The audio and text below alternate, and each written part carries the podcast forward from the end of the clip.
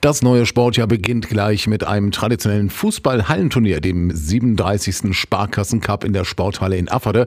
Außerdem setzen auch die Crossläufer ihre Winterlaufserie fort. Pablo Blaschke aus der Radioaktiv Sportredaktion. Wer ist denn beim Fußballturnier in Afferde vertreten? Außer dem MTSV Ärzten sind alle Hameln-Pyrmoder Teams, die oberhalb der Kreisliga spielen, vertreten.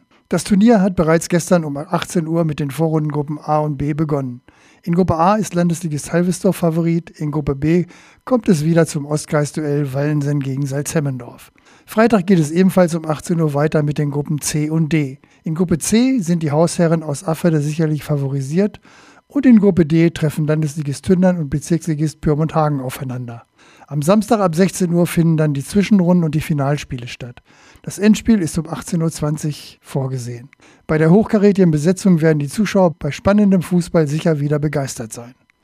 Der Hamelner Klütwald ist am Samstag wieder einmal Schauplatz der Läuferinnen und Läufer der 34. ESV Cross Winterlaufserie. Um 14 Uhr ist Startzeit für alle Strecken. 2,5 Kilometer für Schülerinnen und Schüler, Erwachsene und Jugendliche können zwischen 5 Kilometer und 10 Kilometer Strecke wählen.